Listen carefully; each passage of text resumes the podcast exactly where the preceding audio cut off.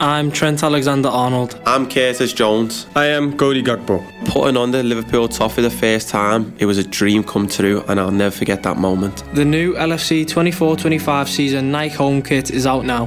Buy it today, along with our new goalkeeper kit and training range at your official LFC stores. Online at liverpoolfc.com/store and on the official LFC store app. You will never walk alone. HomeSense. Why is it HomeSense? The prices make sense. Ooh, outdoor is in. Are those plates melamine? Pretty planters, pillows, lanterns. Pretty much everything outdoor. And the savings. Oh, it makes sense to me now. Out save on outdoor. Find a store at homesense.com.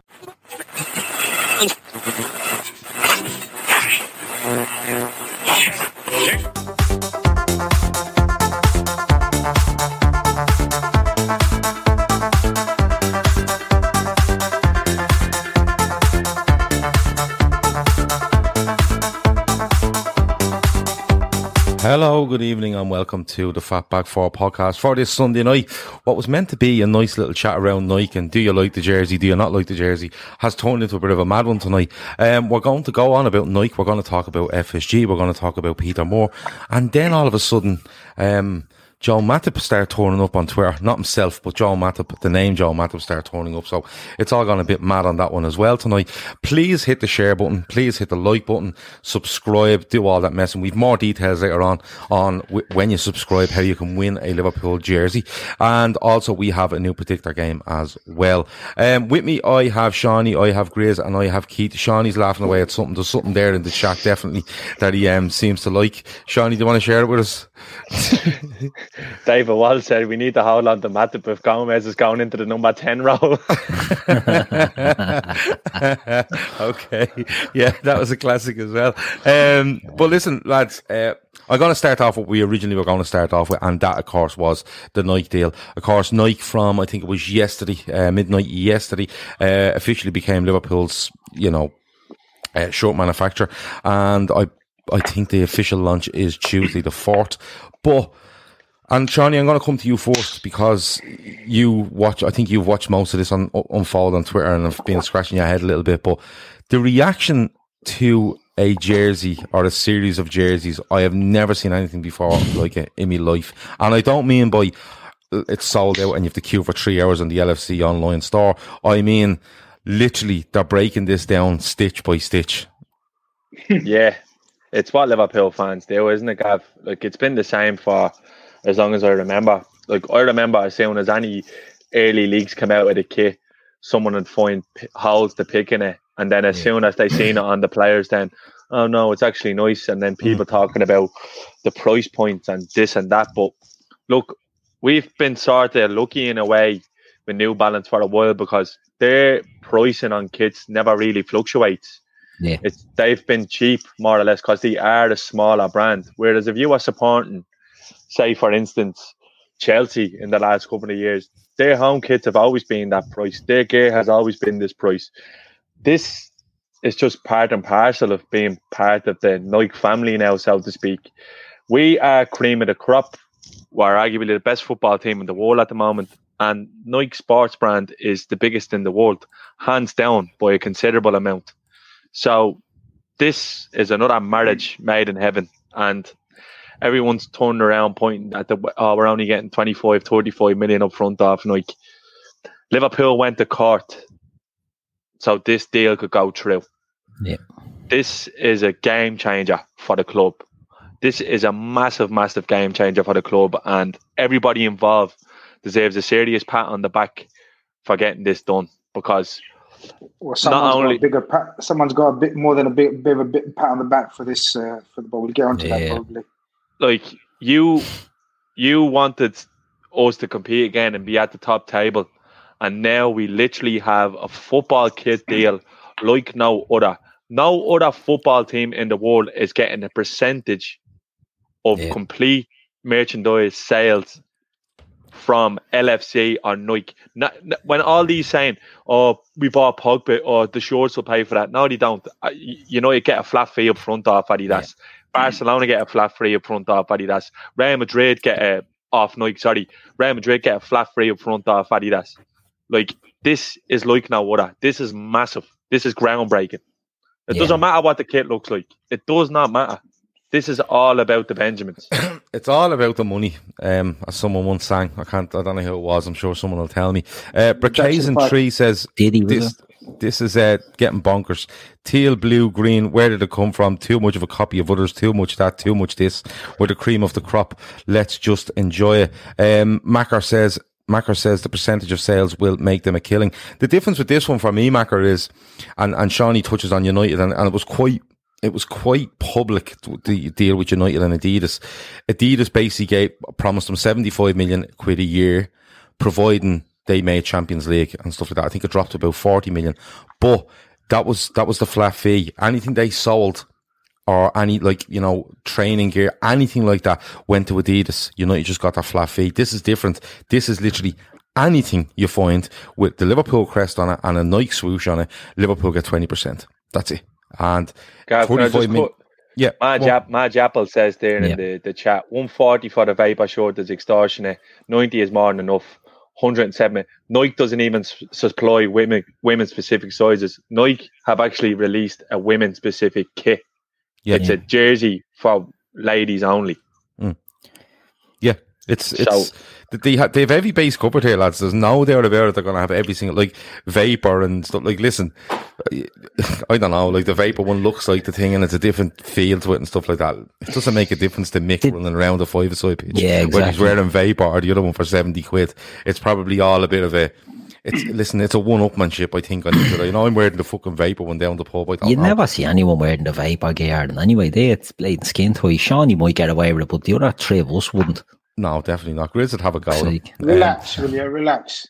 But listen, it's a mega deal, Grizz. It is a mega deal, and, you know, we discussed it at the time when the court case was going on and what it meant for Liverpool, but... Have you ever seen a reaction like this, Grizz? Because for all the giving out, and I've seen loads of it online, right? I've seen loads of it online. For all the giving out, it's sold out on the Nike website. It's sold out on the Liverpool website, I think, within an hour or two yesterday. It's back online now for pre-order. But I genuinely, the only reason I know this is because Danny Emery won a jersey off us going back a couple of weeks ago. For what, I can't even remember now. But I actually went on to buy it for him this evening. And it was, you know... The jersey, add on the World Club Cup, add on the Champions badges, the name, the number on the back, and it was literally like, listen, you won't be getting this till the 24th of August. That's how much demand is on it. Yeah, it's mad. It's with it not being available and it's selling out on the website and everything. That's all part of the strategy of Nike. There's no way, you know, they could not have supplied it forever and ever. That's an absolute strategy of theirs, just to show, like, wow, it sold out on the first day. They knew exactly what they're doing. They know exactly what they're doing. Look, the fact that we fucked off New Balance, after a very successful and a very lucrative for us, and I'm not going to lie, even though I'm not into sort of design of kits and whatever, because I'm way past it, but they made some of my favourite kits in terms of designs and colour. Cracking kits. But the fact that we done the nasty on them, and we're known as a lovely club, LFC family, don't do nasties, right? But we done the nasty on them as soon as Nike offered us this contract. And it's so lucrative. It's very similar in terms of where we are as a club and where we're about to lift off in terms of on and off the field to Man United in the 2000s. So they were at a similar stage where they're about to dominate English football. Well, they didn't dominate Europe as they would have liked, but they were on the crest of, like, sort of domination. And who did they go with when they're on the crest of domination? Who came in for them? Nike. Same thing with us right now. Nike know what they're doing. Nike aren't the biggest sporting, brand out there for no reason. They know we are the biggest catch, and we've talked about it. We've talked about it in terms of how journalists mention us, how media mentions us, how TV, players mention us, all for clickbait purposes. We are the biggest catch out there. Nike knew we're the ones they want, and we want Nike. And this offer is mental. We haven't even started talking about the collaborations that are going to take place with some mega stars. All these figures and projected figures of XYZ are going to be blown out of the water. I'm 100% sure of that. COVID or no COVID. Go on, Sean. Gav, look, this is what I love about this chat. All the points coming in, they're all brilliant. But Jono hits the nail on the head there. I'm in New Zealand and I don't have to wait 5 years for a kit. Like, we went to Australia and sold out 100,000 seat at a stadium not too long ago. New Balance couldn't even get kits today. Yeah. I have friends here who I worked with who are back in Brazil who now said they have access to Liverpool merchandise. Like, I agree with Grizz. New Balance made some cracking home kids down the line, but they completely flumped it last year. They dropped the ball. They would have probably been in with a chance of renewing at any money because they would have made the money. That goalkeeper's kit launched last year. You couldn't get it. You couldn't get it till Christmas. You'd have been better off asking your mom to knit it for you. Gab, you couldn't get it until Christmas. Do you know what the big one for me is? It cost them a fortune. We're dealing on a completely different level here. Nike are stratospheres ahead of the rest bar, probably Adidas, maybe Puma. Yeah. But the big thing for me is, like, on the country I always look at is South Africa, because you couldn't access anything from New Balance in South Africa, right? Nothing. And what happens in South Africa, from what I can make out, is, say, Shani, you buy somebody a jersey for 60 quid in Ireland and you send it via bleeding DHL to South Africa and it costs you 30 quid. When it gets there, they tax you that again to get it into the country. Whereas now you will have people in South Africa walking down to their local bleeding shops and local sports shops, and Liverpool will be everywhere. And that's the biggest thing. And another regular listener of ours, Santiago, same story here in Mexico. Impossible to get your hands on an LFC kit. We've just mentioned two countries there. What country did Sean mention? New Zealand. South Africa. Mexico, South Africa. We've just named three huge countries where we can only imagine how many Liverpool fans are there, or potential Liverpool fans are there, that you can't get hold of the kit. They will now have access to kits. This is fucking huge. We don't know it. Forget about the green and the leal and whatever and the crest and the Liverpool. Fuck all that. As long as we win, matches, this kit, this deal will be blow everyone out of the water. Avi says, San Francisco, New Balance have no Liverpool shorts on sale ever in San Francisco. And this all come up in the car case. They asked him in the car case, what's the story? Like, you have stars in America. Yeah. Oh yeah, we only sell shoes there. Yeah. It's I put it to you this way. Liverpool could land in San Francisco tomorrow and tell people they're playing a game on Wednesday, and you can pick the biggest stadium around Liverpool to fill it. That's how it works. And Nike just have so much reach all over the world to go, wherever you want this, we will have it. Because at the end of the day, Nike are looking at Liverpool going, that liveaboard is going to make us a fortune. And Liverpool are looking at that swoosh and saying, that Nike swoosh is going to make us a fortune. And the only way to make it work is... you have, supply over demand, not the other way around. Wait till Drake and LeBron get involved. That's exactly, Keith. Really gonna blow. Exactly, Keith. But think about it, right? I only read a thing the other day about how big Minamino is in Japan. Yeah, right. It's fucking mega. He's like them K-pop stars there. Yeah. In Japan, he's huge. He's massive. I was in Salzburg before Christmas, and the place was full of Japanese people. And I was saying, what's going on here? There was Asians everywhere. And they were saying, they're here for Salzburg because the superstars playing for them. Japan now, sending Nike jerseys into there, Minamino playing for us. It doesn't matter if he couldn't kick snow off or out for the duration of his contract. Yeah. Can someone tell Nike I'm just as big in Pakistan and India?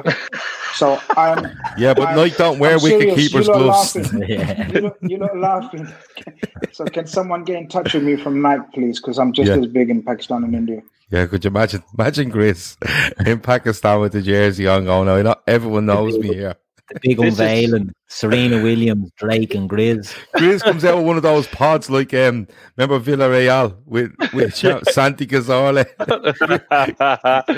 Grizz comes out with one of those pods and it's just fucking kebab sauce flying everywhere as it opens, and he's just standing there in the jersey. It'd be unbelievable. But lads, Keith, money aside and all that, they haven't done very well with the design. I'm going to be honest with you. Like, don't get me wrong, Liverpool go and win a league and a European Cup double. I don't, as I said the other day, I don't care if they're wearing Pat Butcher's fucking robe. You know what I mean? It doesn't bother me. But in fairness, looking at it without the money aside, they haven't done amazingly well with designing these three jerseys. I don't know. I mean, the home kit, right? You can't do much with the home kit. You know, if you look at some of the other Nike kits that have come out and you see Inter Milan's jersey, for example, isn't straight lines now, it's zigzags. Spurs one is a mad one this season. It's got a horrible mad design on it. Yeah, it's fucking awful. Even Barcelona's one is horrible. Either. Yeah, the Barcelona home one is mad. It's like Crystal Palace.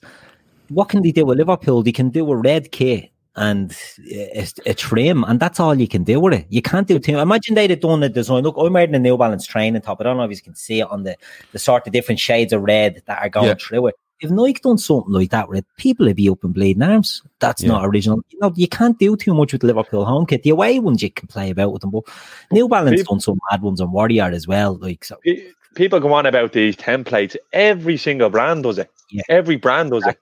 That's what it is. Yeah, but the beauty of Nike is they don't have to do anything. They can do what they want, how they want, and it will still sell by the millions, billions overall. This is the beauty. This is the pull of Nike. You know, we can talk about, look, I'm going to bring it back to food, but McDonald's can open up anywhere in the world, do you know what I mean, and sell whatever they need to sell, and it will work every time. That's the magic of brands like Nike, etc., etc. We can talk about and criticize this. Gav, you're talking about sort of, you're nitpicking about a top, and you're saying, I don't like it, but... Oh, no, it's okay. You know, it's okay not to like it. I just think... No, like, I get that, yeah. You're saying, you are saying there you can't really do much with it. But in fairness, like, if you look at New Balance's design over the last couple of years, I think their jerseys have been lovely for the vast majority of the time. They've been lovely. And somebody says their Nike will never change their template. But I would have liked to see a little bit more. Don't get me wrong, the away one is off the charts mental. And I'm not against that. And I think the checkered one is really nice. I really like it. It's probably the one I would buy out of all three, to be perfectly honest, because it's a bit different. I just would have liked to see a slight bit more imagination in the red one. That's all I'm saying. I think I like the throwback element to the green on the collar. Like, people are saying, where's the green on the collar coming from? It's on the 95. Crest. Yeah. It's on the crest, though. If you look at the green, the old crest as you look at it, Yeah, but that's still the club. When you look up on the cop, like, it doesn't have it has that crest on it. That's where it comes from, you know what I mean? Yeah. Like, that, like, only top lads will know that, though. I think with the home kit, I think less is more is better with the, like, I remember the first Warrior kit. I loved it. Yeah, just the gold with it. But I bought that and I wore it, and I was like wearing my granny's dishcloth around. The fabric was awful on it. It was shy. It was completely shy. And even people don't notice this, but I'm a weirdo like this. If you look at the inside training this year, the players' training gear, the little white thing on the side of the training gear is all faded off all the players' training gear that they're wearing every day in training, because contrary to belief, they don't have new training tops every single day. There's a laundry basket in bleeding Melwood, like, and the quality was shy. And there was people giving out about New Balance last year with the peelings coming off the sponsorship and the crest and stuff like that. That's not going to happen with Nike. Yeah. Even though it is probably it's probably made in a sweatshop for about 50p, but the fucking texture is going to be there. Like, exactly. Do you know what I mean? That's what you're getting. But go on. Like, that's, as Patrick Boyle said there, black market is going to be an issue. And then I was listening today to them talking about why Nike went with the route with this match day version, and then the vapor version is to eradicate this. So, because they want people to go big on the match day version, because they know it's going to be really, really hard to replicate that in the black market. So people will be going around with really naff looking knockoffs, whereas you could go on to DHG 6 weeks ago and get a fucking this season's New Balance one, and there'll be literally no difference into the one that you're buying in the shop, if you get me. Yeah. It's It's one of those. Dunno wants to know, are we turning into a business show now? No, we're just talking. This is the Bloomberg hour. I don't know. This is the Bloomberg hour. Tune in. We'll start lashing back points in a minute and throwing stuff at walls. Give it a minute and we'll be back to normality. But look, overall, you know, this kit launches Tuesday. There'll be a lot more fanfare to that. Like you said, all the American lads will get involved then, and it'll just go absolutely mental. 160 people watching at the moment. Please hit the like button. We've been told it's really important, the like button. We thought it was just like, just tell us you like us, but we were told it's really important. So if you can hit the like button, do so. If you're watching and you aren't subscribed, hit the subscribe button, and of course hit the bell icon, and every time before we go live you will be given a notification of that. I'm going to move on, lads, and I'm going to move on to, you know, as a little bit of a tangent from Nike to FSG, and there's been a bit of movement within the structure of the club this week. You know, Billy Hogan is taking over from Peter Moore, who's going back to America, and Grizz, I'm sad to see him go, because, you know, people can say, what has he done, this, that, and, you know, I think he's been very open in his job. He's been very approachable. I don't know how to put this. He's got down to a supporters level on more times than I've seen most directors do. So if you know what I'm trying to say, I just found him very approachable and very open. That's what I'm trying to say. What did you make of the man? Yeah, but that's in my opinion, that's what his role was. That's why he was selected. That's why he was chosen. Of course, as well as his brain and his marketing brain and everything else, he's a genius in his own right. But I think he was, I want to use the kindest words possible, but I think that's why he was used, FSG, you know, as a mouthpiece, as the link between the top men and the fans. You know, any decisions that went wrong or any sort of, because we have made a couple of errors, etc., etc., especially the last one with the furlough. He was seen as the mouthpiece of FSG, sort of fronting up, and he done a brilliant job about it. Look, you know, no one's perfect. No one makes zero errors in a tenureship in any form, on any level, in any business. But he done the best of his ability, and you know, he's guided us in his tenure to the top. We are at the summit, so everyone involved in that process deserves a pat on the back. So yeah, from that aspect, we can only speak highly of Peter Moore's. You know, comes across as a gentleman.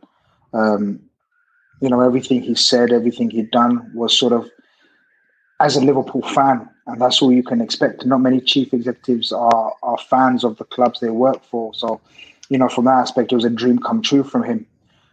Was it a shock that he's not been given a new contract? Not entirely to me.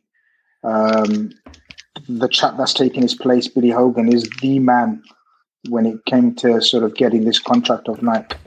So we were talking about, you know, pats on the back. Well, he deserves it. He's got a massive pat on the back and been given a nice little role now. Been reading up on him loads. Not enough to do a whole podcast on it yet. But we will come to it. He's a genius. The man's an absolute genius. Again, FSG don't make decisions just willy-nilly. You know, these kind of decisions are deeply thought about, and loads of sort of research is done into them, and sort of projections. And who are we to argue with their decisions? As kind of sort of sad it is to see Peter Moore's go and the connection, and as a Liverpool fan, you know, his social media antics, etc., etc., we're going to miss all that. We won't have that.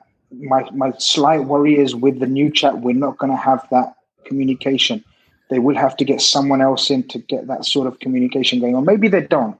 Maybe it's all about winning, and who cares when you're winning, right? But to get to that level, Peter Moore's was necessary. So fair play to him. Shani, coming to you, you know, as I said, like, you know, Grizz is an admirer of Peter Moore. I'm an admirer of Peter Moore. What did you make of him, Shawnee? And Avi says there, because Billy Hogan is coming in to replace him and moving up the line, I suppose. But he says he's going to make us the biggest club in the world. The astute signing of Scammell from United is going to put us on an elite level. They've seemed to, you know, there's talk there, Shawnee, that, you know, he goes home because of his family reasons. He wants to go back to his kids and stuff like that. But Liverpool seem to have reacted well and kind of doubled down on top of it, haven't they? With this appointment of the former executive Scammell from United. Yeah, it's like, to be honest with you, Gav, I don't feel like I love Liverpool and love football as much as the next, but I don't really feel like I'm qualified to give a detailed opinion about this because it's not something that I pay too much attention about. What I do know about Peter Moore was that he was one of us in a sense, and that, like, that's always good for fans. Like, there's a sort of endearment between the club and the fans. If a fella who was chief executive used to stand on the cop with his old lad when he was a young fella, so it was kind of always that connection. Like you said, there's, like someone said in a chat there, a perfect conduit between the fans and the club, and that's what Peter Moore was. And look, it was a masterstroke from FSG to even get him, because not many people might know. Peter Moore is one of the brainchilds of FIFA Ultimate Team, which is the biggest earner in the video game industry. It's literally, he created a billion dollar industry. So they knew what they were doing when they got him in. It was the perfect match. And it was a bit of a shock to see him go. But these all seem like calculated moves from FSG. Like, this is what they are. They're a sports investment group. They know exactly what they're doing. It's chess to them. The rest are playing checkers. They're playing chess. They're moving pieces now for us to even kick on and go on to the next level. So this is why they're bringing someone like Scammell from United, who, let's be honest, United haven't done an awful lot well on the pitch in the last decade or so, but off the pitch has actually allowed them to still go out and have windows where they throw around £100 million and bring in big players like that. So this is it. This is FSG laying down the foundations for the next step, because every year since Klopp's come in, there's been an evolution in the squad. This year, it seems like it's going to be more deep-rooted evolution in the club. You see Nike coming in, like we talked about, and this FSG have more or less, in a sense, promoted Billy Hogan, and they've brought in another fella who was an expert in his field. So this, again, just shows that it's another step of the evolution of Liverpool under FSG. And this FSG kind of get hit from other angles, and I understand, I can see, if I'm being devil's advocate, I can see why people are annoyed at that strategy. But when people say trust the process, we were bought by them 10 years ago in October for 300 million. We are 350 million in debt, and club was operating, I think, at 55 million a year loss. We were hemorrhaging money. We were going into administration. That's how bad it was. Right? Yeah, go on. And you fucking bastard. We were going into administration, and they come in, and we're valued closer now to 3 billion. Yeah. So just sometimes I was going to come on and have a dig at FSG, but then sometimes you just think, yeah, you're going to end up looking like a fucking idiot. They have turned us into a behemoth on and off the pitch. And this is cutthroat shit. That's what it was with Peter Moore. There was a few gaps with Fairlow. He took the hit or whatever, but it's just cutthroat. And this is the way it is at this level of business. And look, Peter Moore, thanks very much, but that's the way the cookie crumbles, I'm afraid. Yeah, you might wonder why we're laughing. Percussion tree. I've seen it. Weird tiara Sean's wearing. It's perfectly over your head. Like something out of Sims. Yeah. Justin Merfield says, I'm new to this channel, but hope you guys are well. Where do you see us finishing next season? You're very welcome, Justin. Top of the league. Champions of everything. Yeah, we're winning. Well, tell him we're going to do the official predictions. When are we the official predictions are going to change. This season, we've a slight change to format, and we have something for everybody to get involved, not just the day trippers. Absolutely everybody on this planet has an absolute right to join our prediction little thing we're doing for this season, which we will reveal, and we will start tonight. So if you are watching, stay with us, because you need to stay with us in order to enter. I'll put it to you that way. And it's going to be very simple the way we do it, but we'll explain a little bit more as in about a half an hour's time. Keith, yeah. The lads have covered Peter Moore really well, Billy Hogan and stuff like that. Where, you know, and this appointment of Scammell, I think he was an ex-United director. Yeah. They didn't take him direct. I think he was an ex-United director. But they have a big job on their hands, don't they? Because, you know, you have got the COVID, you have the pandemic, all that. You have got a really popular guy in Peter Moore leaving. And although Billy Hogan, people are saying he's a genius, he's the man behind this, the man behind that, you know, he was kind of a little bit of a background figure. You know, he wasn't out front and centre. Now he kind of will have to be. And it's a big job, isn't it? Because while you're riding the crest of a wave as winning the Champions League, you know, all these trophies and leagues and stuff like that, people want more. And when they see a change, they'll point to fucking anything if it goes wrong. Yeah, they will. And look, Billy Hogan hasn't been front and centre, but he has been very active in the background for a few years now. And as the lads touched on, you know, he was behind pushing the Nike deal through. And that is going to turn this club into absolute global giants. We already are in a football sense, but in a marketing sense now. And it's all going to be down to the likes of Billy Hogan for pushing that. It's something that FSG got a lot of stick. And I'm well documented in saying I'm a fan of FSG as much as I can be a fan of any ownership group. I think it's silly that people get too invested in it myself. But people think FSG are lucky that they have Klopp. Well, as business venture capitalists or whatever they are, right, they take risks, they make money, they turn failing assets into absolute gold mines, and you don't do that by not being successful, you know, on the field. You don't know about the Red Sox, they're doing it with us. They're making these moves to put us in the best position commercially, let's be honest, commercially. And they're giving Klopp the keys to the football side of it. Now, look, we can all get hung up on what will happen transfer-wise. I think they take hits on things like the furlough thing, I think, stung them deep and might be impacting on why they're maybe not as active in the transfer market this summer, but they seem to learn and look at ways to be clever in everything they do, and not just the football side, the business side of it. Billy Hogan will be an absolutely astute signing, but will he be as vocal as Peter Moore? No, he won't be, because as Shani said, Peter Moore is a connection to the fans. That's a shrewd move by FSG to put him in there in the first place. They knew what they were doing. I don't know if he's been thrown to the lamb to the slaughter like Grizz might think he is, Peter Moore. I think, you know, we had a 3-year thing. He came from America. It was a coup to get him over. It probably was just the natural course that it seemed to the end. But I don't worry about how Liverpool are operating, because, as you said, Gav, or Shani, it was 10 years ago and we're on our arse. Do you know what I mean? And what they've done to try, what are we, fourth in the rich list of football clubs, but we're chasing United down. You know, we're going to overtake them the way we're going.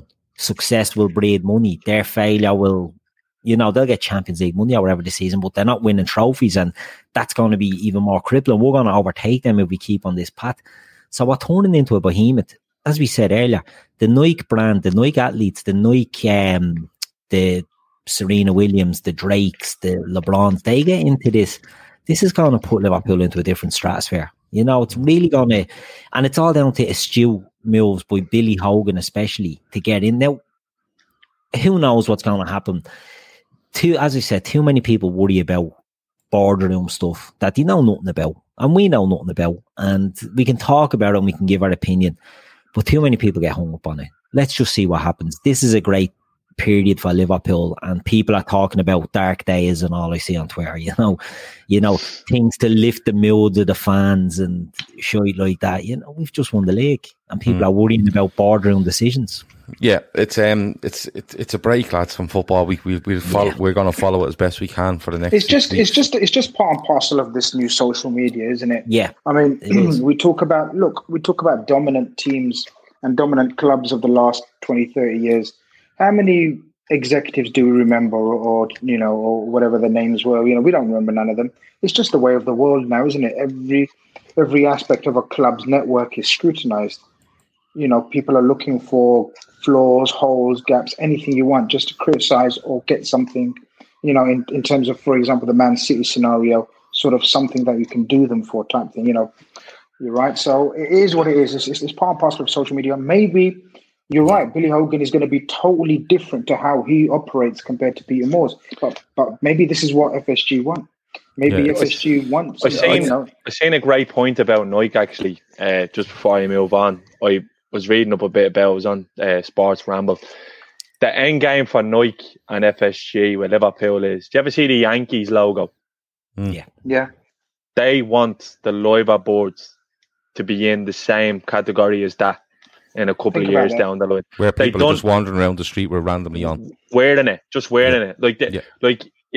A fella made a point saying that 90% of the people that they surveyed had worn in their lifetime either a T-shirt, a cap, or a piece of branding with the Yankees logo on it. Probably didn't even know who it was. Yeah. Probably didn't even know who it was. Just... That's the level that they want to take us to. I used to have a New York Yankees baseball, so those tops. But I looked grand at them because I used to have big, massive, huge biceps those days. That's why the reason I bought it. But shredded Grizz. But the fact that it was the New York Yankees sticks out like us all of them. I remember it all makes sense now. As a teenager when I was growing up, I used to have the New York Yankees cap. Didn't have a clue that was, but it was worldwide. You England couldn't tell anyone who played quarterback for them. I like that. But I'm too sharp for that. But do you get my? But it's true. Now it all makes sense. What Sean is saying, you know, about how they want us to be portrayed around the world. It all makes sense now. Yeah, and this is the next generation. We're talking not the Liverpool fans of today. These guys are thinking 10 years, 7, 8 years ahead of the Liverpool fans tomorrow, of the future. That's how deep their thinking is. Mm.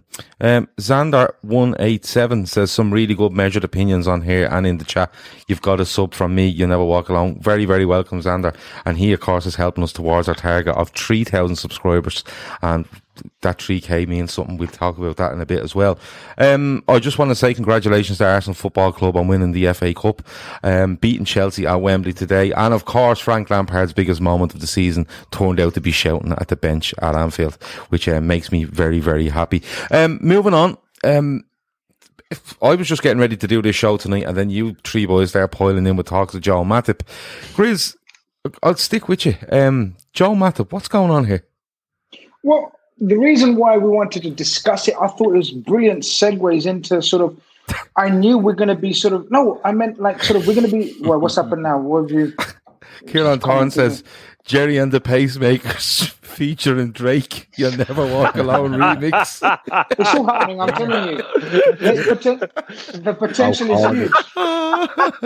huge. If someone doesn't go out and make that happen online, it's a massive missed opportunity. We're running a competition by 3K subs, but if someone tags me in a Drake You'll Never Walk Alone remix, I'll personally buy a jersey myself. I swear on my life. Yeah, that is amazing. But we were talking about sort of, I think Sean mentioned about this cutthroat Liverpool we're being how we're running. And we're doing it off the pitch. And that's why I thought, you know, with all these rumours of players that are sort of getting to their 30s now, right? Not always available. You know, FSG bought this fella for free. It was a free transfer, wasn't he, Keith? I'm sure he was. He was, It was a free transfer. This is the kind of... this is intriguing for me. That's why I thought we should bring it up today, because there will be interest in Liverpool players now.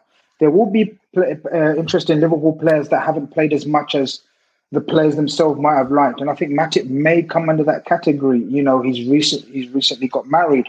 You know, maybe the appeal of Paris, him and his wife settling down, his last big move, maybe it will appeal to him. But what I wanted to come sort of have a chat about and debate about was, will FSG be as cutthroat on the pitch in terms of contracts, players staying, going, selling them when we have to? Because as we've touched on before, we haven't discussed it before, this is where Alex Ferguson and United were the kings at. knowing when to cut off their ties with certain players. Matip's everyone's favourite. I think the majority, I think all of us actually, would say Matip is a very good player. Probably, you know, at this stage, probably Virgil's best partner. You know, you could argue Gomez, but you know what I mean? He's done an amazing job for us. But are we and FSG, more importantly, because they make the decisions, going back to Peter Moore's, that's what I meant about scapegoat kind of thing, front, Keith, that I don't think he had much say in anything. This new chap will. That's what I meant. So going back to now with FSG, will they sort of take the money if, so let's say PSG, who are apparently interested, offer 25, 30 million for a 30-year-old who doesn't play much? These are the kind of decisions that intrigue me now. And I just wanted to see what everyone's opinions was as well in terms of are we going to be cutthroat? Because we've got to go back and look at the best examples of recent times. And Man United were. They rebuilt that team many a time, but, you know, 3 times he rebuilt the team that I can remember. We've done amazing. We've peaked. Can we get another season out? When do we start our rebuild? When do we start sort of getting ruthless on the pitch? Do you know what? Before I come to the lads, like, I know exactly where you're coming from here. Like, do we start? Does the rebuild start now? Because, like, if you do let Lovren go for 11, and if you do let Matip go, and you said to me, what do you value, Matt? Well, I'll put it to you this way: if you're valuing John Stones at 40 million, Joe Matip is 40 million. That's the way I look at it. If Nathan Ake is 41 million, you could argue Joe Matip's worth it. Because what's Joe Matip done in his career compared to Nathan Ake? And I think you've a fair enough argument to say, well, he's worth 40. You know, at least. I think it's too early. I think it's too early to be talking about a rebuild, Grizz. But and I don't know what the lads think, and I'll come to Keith first on it. Keith, do you see them letting Joe Matip go in the same summer that they let Dejan Lovren go? And some cars are comfy on the inside, but don't have power on the outside. And some cars have the horsepower, but none of the comfort. I used to think there weren't any cars that were the total package, but that all changed when I got my Honda SUV. It's rugged and sophisticated, and right now, Honda has deals on the entire Honda SUV lineup. CR-V, HR-V, Pilot, Passport, you name it. So if you're looking for a car that's the total package, the only place you'll find it is at your local Honda dealer. Hurry before they're all gone. I'm asking that question because with them two gone, you can't bring in a fourth choice. You have to go for a bit of a worldie, in my opinion. It's a hard one. I mean... It's all down to Klopp, really, isn't it? If Klopp wants him to go or keep him, that's what it'll come down to. It won't be a case, I think, of FSG cashing in on Matip if Klopp was against it. I think Klopp would have to be on board with that. But one thing that was mentioned there by Grizz is the availability of your players. And the players that we've let go so far this summer, right, Kloin, Lallana and Degsy, huge issues about being available, you know. Lovren never played 6 games in a row for us. Lallana has probably played so many 3% of games in the last 3 years, something ridiculous. And Kloin hasn't been seen for years. And it cleared the wage bill. Now, Matip is of the similar ilk. He gets a knock and he seems to be out for a while. Can I see it happening? Yeah, I can. To be honest, I could see, because I said on a pod a while ago that I thought this was the summer Liverpool Klopp was going to break up the team. And I thought Genie would go as well. I thought he was going to look at getting younger players in. I wouldn't be surprised if they sold him. And I don't think they'd bring in a worldie. I think they'd look to push for Ben White. And maybe a Mandy off Betis as a cheaper option for 4 of them. I think they'll put in Grizz might know, €10 million or something bid for him. I had an idea in my head. For me, a perfect scenario would be, obviously, Ben White appears to be the number one choice from what you read, from what we gather. If you were to get, say, look, let's be realistic, right? If we were to get 25, 30 million for Matip and you knew you are getting Ben White, I'd do it. But then you do need someone of experience. And I've sort of been banging the drum a little bit. I'd give Vertonghen a contract for a year or 2. That's what I'd do. Especially because he's left-sided. Yeah, exactly. And I think his best games at Spurs were at left-back, believe it or not. Yeah, I genuinely believe that. And early in last season, he was being deployed as, let me tell you, a fucking mobile left-back. Like, he was a very good outlet for them.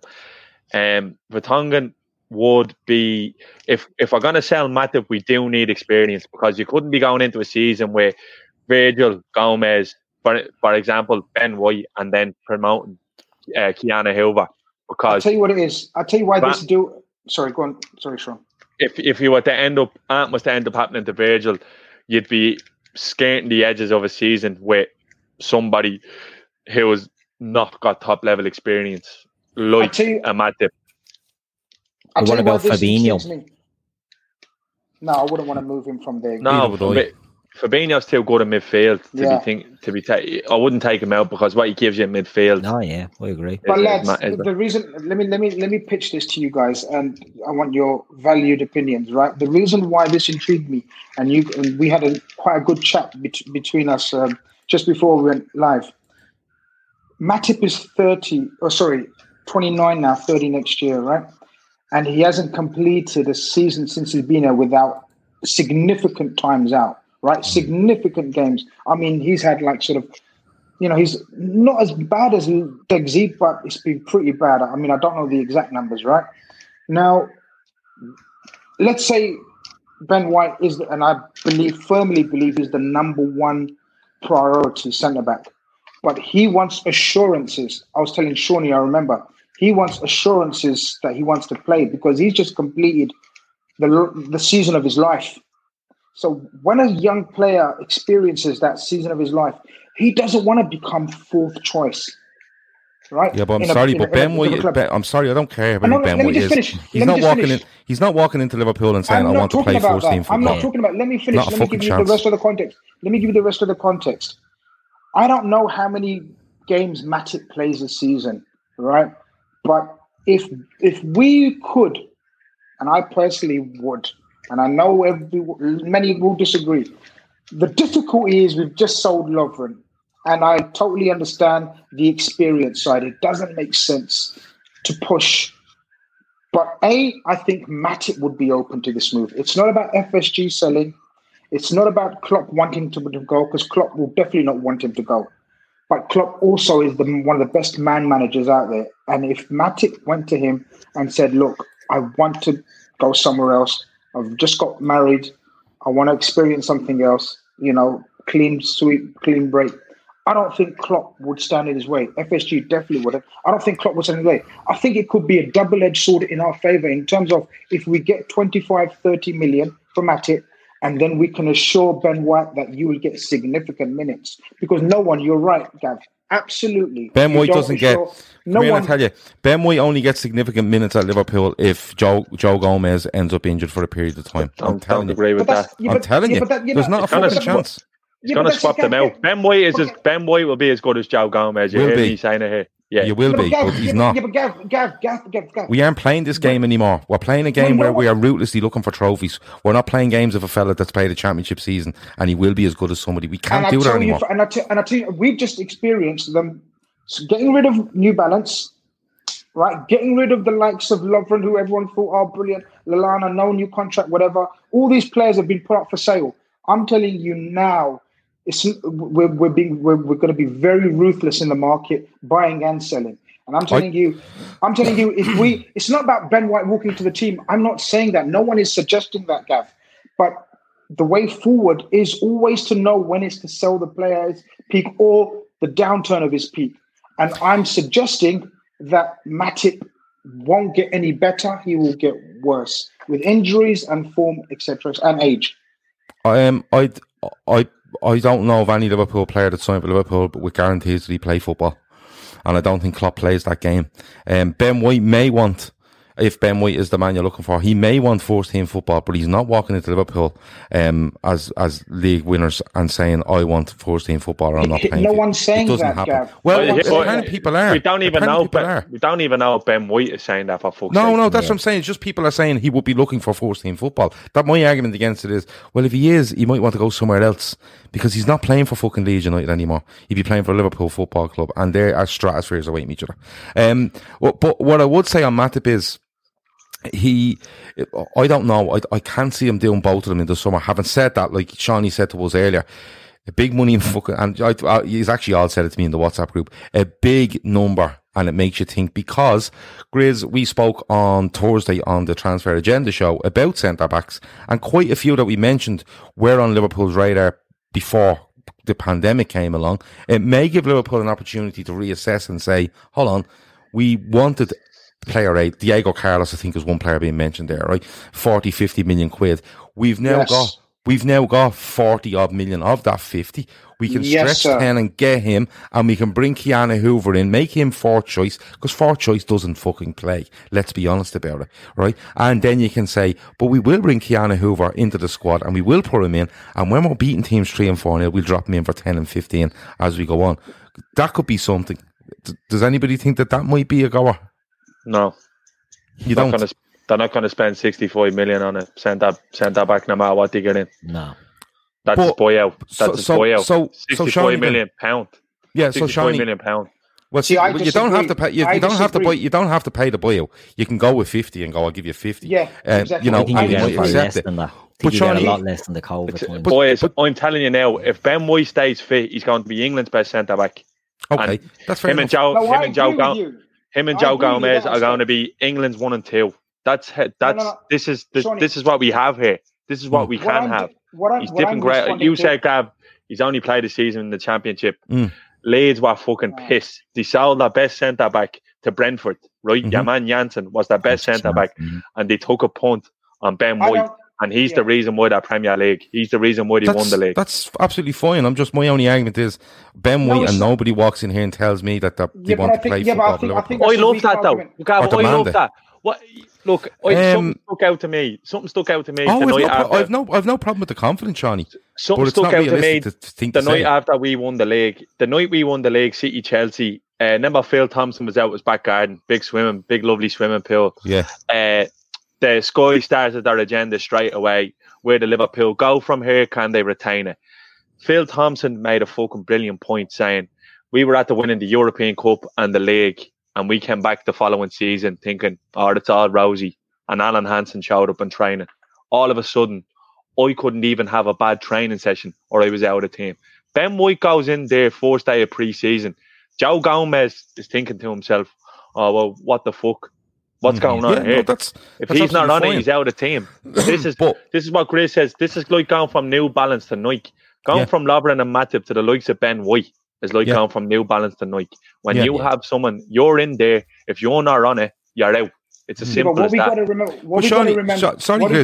I just want to ask Shani one thing because he's disagreed with the scenario of giving him. Shani, if we sell Joe Matip for 25 to 30 million quid, right? Yeah. We're basically down to Joe Gomez and Virgil van Dijk as first team centre halves. Now I'm all for putting Keanu Hoever in there. People think he's not big enough. Listen, that's all a load of shite. You're good enough, you play. Yeah. You're good enough, you play. Or 6'1" or something. Well, if you're good, he's absolutely fine, right? But Shani, we get 25 to 30 million on Matip. All right, we've 11 million off Lovren, and we're left with them two. What would you do? I'd buy Ben White. Right. Yeah, I'd buy Ben. I wouldn't give 65 million for your man. But how much are you paying for Ben? If you're paying that money, you'd go for Koulibaly. I think Brighton have said they want 35 to 40 million for Ben White out straight. They've named that price. 35-30 gets him easy. Absolutely gets him. They will. They Brighton are broke. Because they're broke. And that building as well. Brighton are looking to do a little bit of a rebuild on the squad as well. And listen, we have to remember, when we talk about Ben White coming from Leeds, Gav, I think that point is a bit void, because where did Matip and Gomez come from? Was it Charlton and Schalke? Schalke were struggling. Yeah, Schalke. Come on. We would have said the same thing then. They can't walk into our team. Now we're talking about them as... But Joe Gomez didn't. We're seeing the best of Joe Gomez 5 years after he arrived at the club. Yeah, but we're talking about different levels. Matip came straight into the team, near enough. We're talking about different levels. We're talking about Robertson levels as well, coming into the team and walking into the team sort of after a little while. Who doesn't matter if Matt White didn't walk into the team after a little while, but they didn't walk into none of us. Well, Gav, what I'm saying to you, I can't speak for you. Gav, you're saying with insurance that Ben White doesn't walk into this team. No, that's not what I said. What I said was Ben White... You turned around and said, there's nobody coming in here and walking into the team. He's no, I said, nobody is coming to this club and demanding that they are in the first team. That's what I said. I never said coming in and walking in. Hold on a minute. Look, go back to Mo Salah when Mo Salah was signing for Liverpool and people said, oh, he'd be great back up to Mane and all. And people, did you think Mo Salah was coming in and demanding it? No. He came in and probably thought he could do it. And his performances in training and stuff was a demand on Jurgen Klopp. All I'm trying to say is... No player is walking into this club and going, there's probably two on the planet. Cap, can I give you an example of hypothetical scenario? He's not linked, and before everyone else says anything, if Gilberto Silva comes to Liverpool, are you telling me he doesn't walk into this team and demands it? And you're going to stand there? Who? He's not Gilberto Silva. Sorry, it's all on you, for fuck's sake. PSG captain.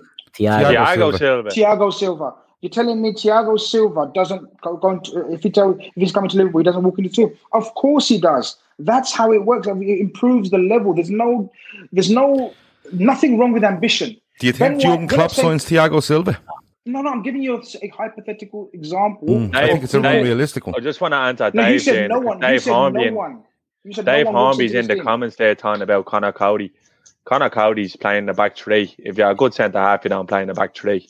Wouldn't go near Connor Cody. As soon as he came to Liverpool and had to play into a back two, he'd be found out straight away. Good player, lovely on the ball, but a perfect systematic player for Wolves. He's quite out for Liverpool. Listen, just getting back to Ben White for a second. The point I'm trying to make is Ben White can walk into Liverpool Football Club and believe he's the business and show he's the business, and by doing so, he would demand a place in a team. What I'm saying is, Klopp, I don't think stands for anybody turning and going, well, I'm coming and I'm fucking playing. You know, that kind of way. I don't think that's the way it goes. There's a meritocracy within Liverpool's squad, and that's what actually fuels them. Everyone knows they have an equal chance again in his team if they perform. Now, I don't know Ben White. I've not seen a hell of a lot of Ben White. But if Shani tells me that Ben White is going to be the best thing centre-half alongside Joe Gomez in 2 to 3 years' time, I'll absolutely take that. And if you tell me that he's going to be 25 million and he's going to, fight with Joe Gomez to play beside Virgil van Dijk, I'm absolutely all over it as well. But I still think it's a big risk to lose Matip and Lovren in the same summer. That's all. I agree. I agree, like I said before the show, like if you do lose Lovren and Matip, like where you're sort of in the phase of a rebuild without even knowing it. Like this is supposed to be a summer on a shortened summer. Yeah. Like this is this is supposed to be a summer where we don't really spend money. Like, you know what I mean? I do get it. I think that there's a lot this is based off something that came out of fucking 10 Sport tonight in France that we're having this discussion about Matip. Look, if you had to put it to me and you said to me, look, Genie stays, Matip stays, we sign a backup left back, we sign another choice centre-back, and we sign an attacking player. I think that's the best route to go here because you can't be banging on for years about the importance of keeping a squad together and then all of a sudden look to pull it apart as soon as offers are coming in. But is it not a natural time to nearly break it up? This was my thinking on it. The injury-prone players and the older players. 100%. In a world without COVID, where you have a full tree, where you have a full summer. But if the opportunity knocks, do you know what I mean? If PSG do, and look, we don't know if PSG are going to make an offer for him, but if PSG knocked in and said, look, 40 million, give us Joe Matip, you have to sit and think, right, Joe Matip and Dejan Lovren, you don't want to maybe lose both of them together, but they're never as reliable. And if you get Ben White, let's say, in there, people talk about Thiago Silva. Thiago Silva would demand, he'd be a highest earner probably, even though his age, he'd be looking for top freight. So Ben White, even for a fee and whatever the wages it be over the length of the contract, it wouldn't be that big a deal. That's the sort of deal FSG be all over. People in the chat there, and I love the chat hopping tonight, mentioning like Koulibaly, Romagnoli got mentioned, Skriniar got mentioned. Like they're not going to be. Yeah, we're not going to be getting those type of players. It's not the way we operate. It's going to be a Ben White. It's going to be a Yaman Mandy. Who said Promo said Ben White has zero pace? Are you smoking heavy drugs, man? He's fucking a Royce. You matter what. But the thing is, Keith, you're exactly right. Keith, I'm totally agreeing. He's a rocket. He's another Rolls Royce. In terms of Keith, what you're saying about. It's not ideal, but it's an opportunist market, and we've banged on about that so much, and it's so true.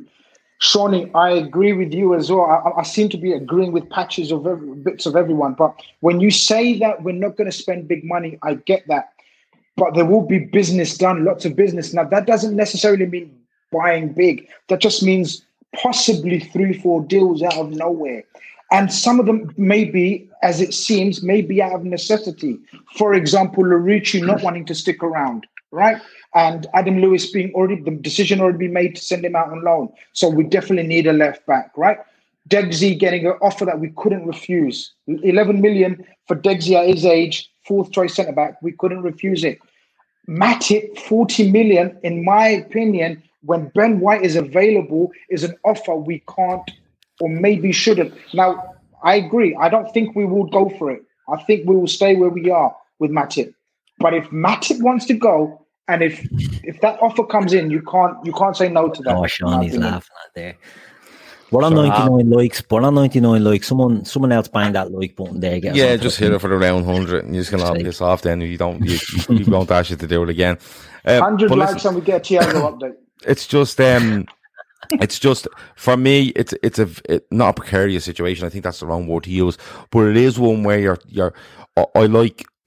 Listen, there's no doubt that Klopp, looking over the next whatever it is, 4 years when he's at this club, he is probably going to be looking at a rebuild in the next 12 to 18 months. I would have said a year down the line from now, and possibly the January after, he'd be looking to replace a few, rebuild, and look to push on for the last 2 years that he's here. I just think Lovren going, okay, you can move Hoover in if you want it, but lose a Matip as well. He's not ready. No, but man, yeah, but you don't know, Grizz. You give him a little bit of time to play pre-season, wherever, and you get him more involved, like you did Curtis Jones, like you have with a couple of lads. But what I will say is, I know where the lads are coming from as well. If you're looking at 30 million from Matip, and you look at his injury record, and you look at what we have already, if you're telling me you can bring somebody in that's better than Joe Matip, I think it's possibly a really good move to make. We need two centre backs though if you go Stoke, because we need one with experience as well. Like you do. Like, but they're looking at your man Mandy off Betis right now. Grizz is poo-pooing that, fair enough. But that's a 28-year-old centre back. I think he's Algerian. He's got experience. He could be a Clavan. You know, he could be just brought in as experience. And the Ben White, and you get them probably for the price of a Matip. So then you get the Lovren. Exactly that, Keith. I was just poo-pooing him as a player, not the link. I don't know nothing about the link. He's an absolute. What a phrase! He's absolute poo-poo of a player. But I get that's the kind of centre back we'd be looking alongside Ben White if we were to sell both of them. You're right. About a 28, 29-year-old, experienced centre back. Yeah. Well, we'll see how it goes. 110 likes apparently, so here we go. PSG are acting the maggot apparently, and they've put together a £27 million package for Thiago Alcantara of Bayern Munich. Is there any smoke to this, Shani? I don't know, Gav. I haven't got a clue, but looking at that midfield, I'd say, yeah, there's probably a chance he would end up there. I don't know whether he bites on that, though. Yeah. Apparently, we haven't bid or we haven't made contact with Bayern apparently regarding Thiago, and he's the one going around the dressing room saying he wants to play for Liverpool. So I guess his patience is going to be tested by us the same way Werner's was. So if he's willing to wait, then he's going to be a Liverpool player. But if not, and we do dilly-dally around, then it could be another one that slips through the net. I think. Are you not just similar to Verratti, or is there rumours of Verratti moving on from PSG? I think he only. I'm not sure. I think he might have only signed the contract, but I think they're playing with Sarabia and the Herrera in there at the moment, and Paredes. So they are kind of missing a Thiago type player. Everton as well, don't they? Yeah, Thiago.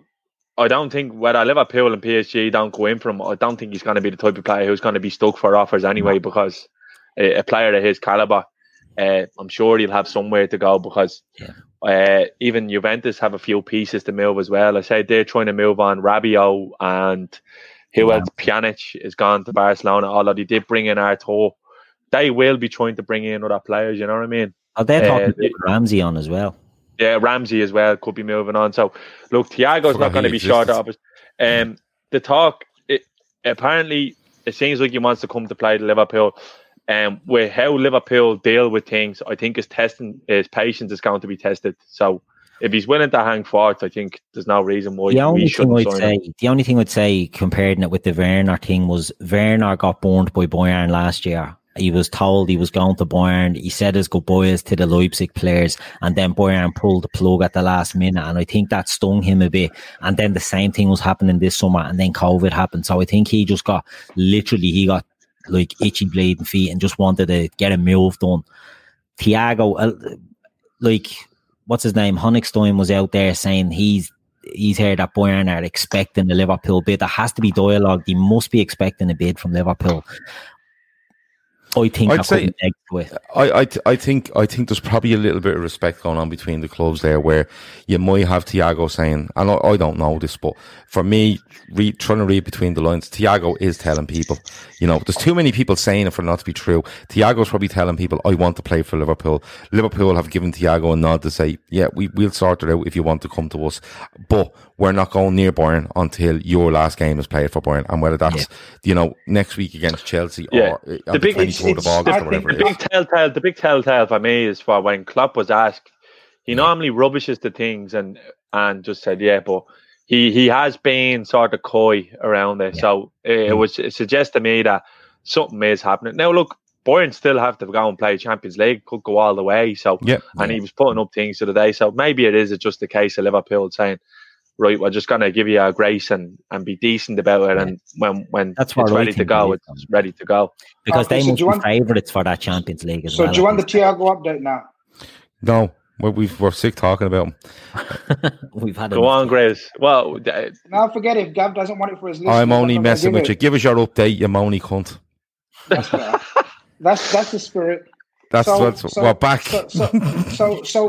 Very similar to how, do you remember how we were making bids left, right, and centre for Naby Keita, and no one had a clue, saying, "Oh, there's been no contact. There's no Naby Keita's." Who was the guy? Leipzig guy, Chief Sean Rangnick. Ralph something. Rangnick, yeah. Saying there's been no contact.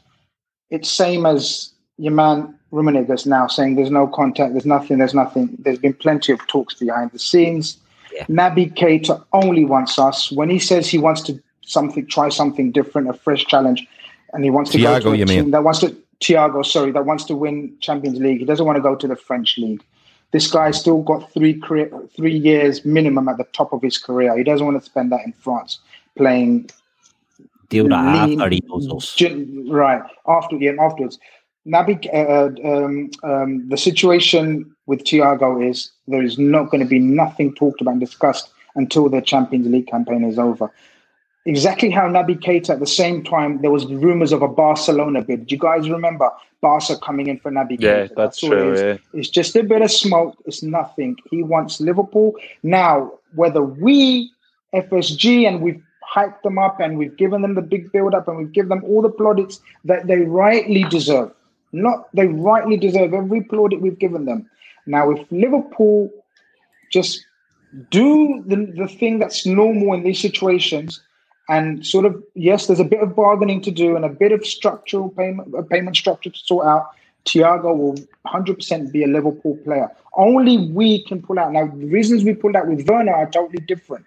With Thiago, it's totally different. Jurgen Klopp sees him as a game changer, and his bosses will not stop him, in my opinion. Kev O'Sullivan made a great point there as well. Look, just quickly, Maverick says, sorry, Grizz, but when Thiago signs for PSG, you're getting a bit of stick, and he gives you a wink.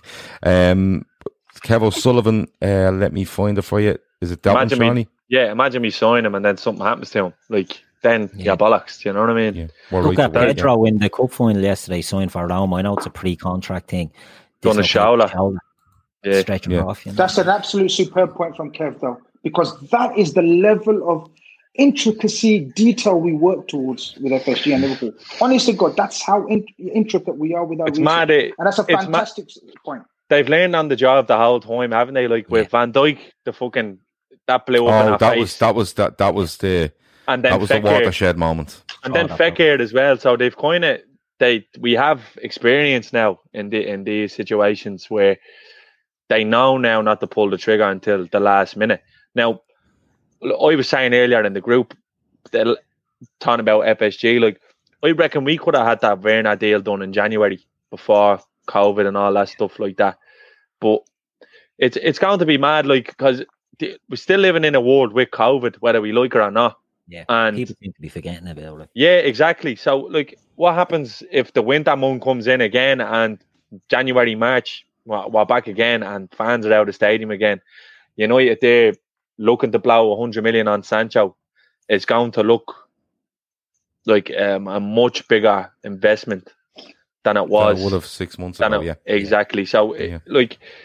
people are saying, oh, we've only missed out on 4 match days since COVID. Yeah, look, we're likely to miss what they say October before fans are in grounds in England. Mm. So that's what, probably 5 or 6 games, 2 or 3 of them maybe at home.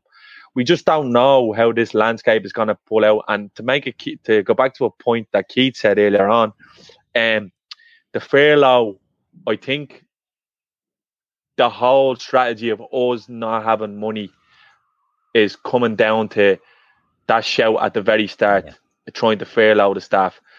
It's just horrible PR. If you are now, although we didn't, there was a complete 180 on the furlough. If you're looking then to go into the transfer market and say, oh, we're going big this year. Yeah, well, you are trying to give the fellas who are selling fucking hot dogs out of your job up to the government for them to pay for. It's long game. It's a complete long game with them, and they're just trying to protect themselves in the public eye more than anything else. Like, so even the narrative has changed from not a big stomach to Klopp saying, oh, we'll just have to wait until fans will have to be patient. Like, it's going to be late in the window before everything starts happening. All the way through your spot on there. Seb says, how do we rubbish the Thiago to PSG rumours and then believe the Matip to PSG rumours? Double standards. Fair it's point. All the sources, really, is it? But a lot of football fans do like to agree with what suits them and disagree with others, and that's absolutely fine. I wouldn't rubbish any of those rumours because it's PSG and they can offer you mad fucking money, and you may have 3 years of a peak left, but they could give you a 5-year deal and you could be sitting on fucking £250,000 a week, you know. So it is one of those. Maverick says that the Liverpool rebuild will be a pragmatic one, not a big bang, unless Mane or Salah gets sold. I think that's I couldn't agree more with that, to be perfectly honest with you. But we don't have to sell them, you know, and that's the only reason Thiago really gets mentioned is in case Gini doesn't sign his contract or gets moved on this summer. All the other moves are all supplementing the squad and not a forced 11. I still think Gini stays even if Thiago signs, that's being honest with you. I don't think one dictates the other. Just to let everyone know, we are going to be sorting out our predictor game, how it runs, how it starts, how you enter. We're going to be doing that in 4 or 5 minutes. If you want to get a pen and a piece of paper, it may help you. But listen, we will be calling out a little bit of information that you will need to take down. So making over on a phone or whatever else, just letting you know in the next 5 minutes. So before we finish up, we're an hour and 10 minutes in. We're going to get through this in the next 5 minutes. So Liverpool jersey was out. Head of media and public relations, Shani, came along and went, just give one of them away, lads. And I went, okay. So what we done was we looked at our subscribers. We went over 2,000. We want to get to 3,000. I think we're about 700 and odd short of 3,000. So this is where you people come in. What we're going to do is when we hit 3,000, we are just going to randomly pick 10 subscribers. And then we're going to have a very special way of deciding which of those 10 wins the jersey. Again, a bit like Danny Emery, you get the jersey, you'll get the World Club badges, the Champions League badges, or the Champions Titles badges. You will get a name and number on the back if you would like. Once we hit 3,000, subscribers, we are just going to randomly put all your names in, and we're going to pick out 10, and then we're going to have a very special way of choosing who wins out of them 10 people. So that's the first thing. The second thing is the predictor game. So this is how it works. A listener of ours called Stuart Davis contacted us and said, I have an idea. I liked the LFC Day Trippers predictions that we all done. For the lads involved in the podcast done for last season. Can we spread it out a bit and include the viewers? So we all had a chat about it today and we decided we could. Stuart has provided 50 questions for us or 50 topics to make predictions on, okay? Everyone can enter. Absolutely everyone can enter, and all you have to do is we're going to call out 10 of them tonight, 10 next week, 10 the week after, 10 the week after that, and finally 10 the week after that. Over the next 5 Sundays, we're going to call out 10 things that you are going to predict on. To enter, very, very simple. we have an email address for you to go to. So it's predictor.ace@gmail.com. Okay? predictor.ace@gmail.com. I will stick that in the Discord group. We will do a tweet about it as well. But we're going to call out 10 things for you to predict tonight. What you do is you get your 10 things, you put your predictions beside them, and you just send us an email, numbered on 1 to 10, with your answers beside it, and we will collate all them as we go. Send it to predictor.ace@gmail.com. Keith, do you have the first 10 questions? I do, if you don't. Yeah, I can get them there, Gav. Hold on. Okay. Right. So people will need to listen to these, take them down, or listen back to the show when it's finished, or listen to the download when it comes out. People that download the show, of course, just take a note of that email, and all you do is every week you just get your 10, you send them in to us, we put it under your name, all your predictions. There's no... like, oh, well, I was the closest. You literally have an answer, and if you get that answer right, you score 1 point. There's a chance to win 50 points come the end of the season, and the winner, we are walking on prizes. I will let you know that. Okay. There'll be a 2021 champions edition of the jersey, hopefully. That'll be thrown in there somewhere, along with more stuff. We're not going with one prize. We're going to gather as many as we possibly can. So, Keith, go for it. Yeah, so, right, and before we do, they all have to be in before the first ball is kicked, so if your entry isn't in, after that it won't count, so there's no way. Well, what we'll do is, the league kicks off on September the 12th, isn't that right? Which will be a Saturday, I presume. So what we'll do I'd say they'll probably have a Friday game, to be honest. They may do. So I'll have loads of them. What we'll do is, the Sunday beforehand, we will go 24 hours from the end of that show, and that will be our final prediction for the season, okay? So... go ahead, Keith. Right. So question 1. How many clean sheets will Alisson keep in the Premier League next season? Will it be 16 or lower, or 17 and over? So either 16 and under or 17 and over. So that's the foursome. How many goals will Naby Keita score in all competitions? 10 or less, or 11 or more? Name the LFC top scorer in the Premier League is number 3. Number 4 is how many assists will Trent get in the Premier League? Number 5, name the 4th scorer for Liverpool in the Premier League next season. Number 6 is name the last scorer for Liverpool in the Premier League next season. Number 7, how many defeats will Liverpool have in the Premier League? Number 8, who will have the most assists in the Premier League between Bobby, Mo, Trent, or Robbo? Number 9, how many trophies will Liverpool win?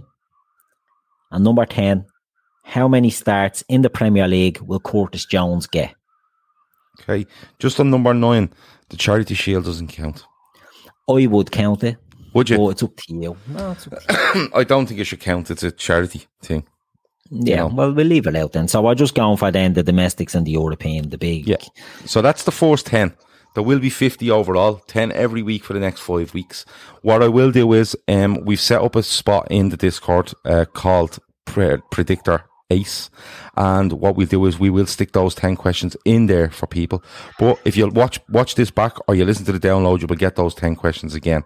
Okay, we're not going to go through Twitter and stuff like that and start putting it in there. We just end up with people asking all sorts of questions.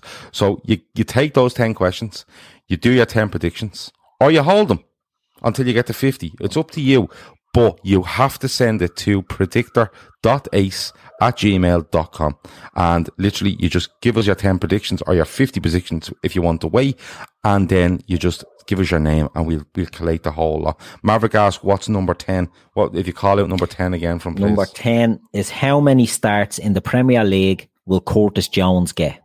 Okay, so it's completely up to you people. You can send your email in this week to that address and we will collate it, or you can wait 5 weeks until the 50 and send all 50 at the same time. It's completely up to you. You're probably better off doing it every week though, to be honest with you, because it keeps you ticking over and remembering to do it, okay? Grizz, are you looking forward to this? Can't wait. Yeah? Do you think you have a chance? Of course I've got a chance. All right, I'm a football man, of course I've got a chance. All football men will have a chance in this. Football people, I should say. Shani, I presume you're going to enter. You're going to get all the license to enter. Jesus, no! If you haven't got a big enough email server, I don't think. Ah, I'll work on it. I'll spend. Who's sorting out them emails? You want to be fucking hiring somebody? They won't be fucking me, I tell you. I get one of the fields to do what that gift doing. But no, it's open. It's open to people that watch this. If like there might be people out there that watch this and have, you know, sons or daughters that don't watch but love Liverpool, you can give them the question, let them answer. And when you send in your email, you can just put their predictions with their name, your predictions with their name, as many as you want. You know, as many as you want. It's going to be a bit of a laugh. It's open to absolutely everybody, and we're going to try gather up as many prizes as we possibly can to give away come the end of the season. But as I said, we go on to Discord now. We will stick them in there, and your other option is to watch this back or listen back to the download and get your answers and send them, of course, to predictor.ace@gmail.com. Grizz, that's been a good show, hasn't it? No, it's been a cracker. Okay, sorry for calling you Moni, but... No, it's perfectly right to do so. Okay, no, that's all right. I agree. Keith, it's been an absolute pleasure. Thanks a million. Pleasure as always. Good stuff. And head of all the stuff at the LFC Day Trippers, Shani. Thanks a million, Sean. And we talk to you soon, my friend. Boys, make sure you subscribe and share it out, because these jerseys are like gold dust. And I tell you, if you have one, I wouldn't even wear that. I'd put it in a frame. That's it. And another thing, when we do get, as I said, when we get to 3K, we're picking 10 at random. Selecting the winner from them 10 involves me, a golf club, and a load of golf balls. That's all I'm going to. And he's not going to show up at your gaff pinging golf balls at the LFC who wants us to top force. Don't worry. No, it's not like that. It'll all be done in a safe, secure, and social distance manner. But that's just the way it's going to go. That's been the Fatback 4. We're sorry for keeping you an hour and 20 minutes, but we had a lot to get through. When we thought at the start we weren't going to have anything on. That's always all right. That's all right. Be good. Over and out. At Capella University, you're in control of your education. With the game-changing FlexPath format, you can set your own deadlines and move at your own pace. The faster you move, the more you save. Visit capella.edu to learn more. If you're snacking on anything but tasty cake, you're making a huge mistake. A fistful of chocolate-covered raisins? Miscake. A spoonful of peanut butter? Bigger miscake. Or the worst miscake of all, your kid's Halloween candy. And it's May. If it's not tasty cake, it's a miscake, because nothing satisfies like a perfectly sweet butterscotch crimpet or rich and creamy chocolate peanut butter candy cake. Tasty cake. Accept no substitutes. Sports Social Podcast Network.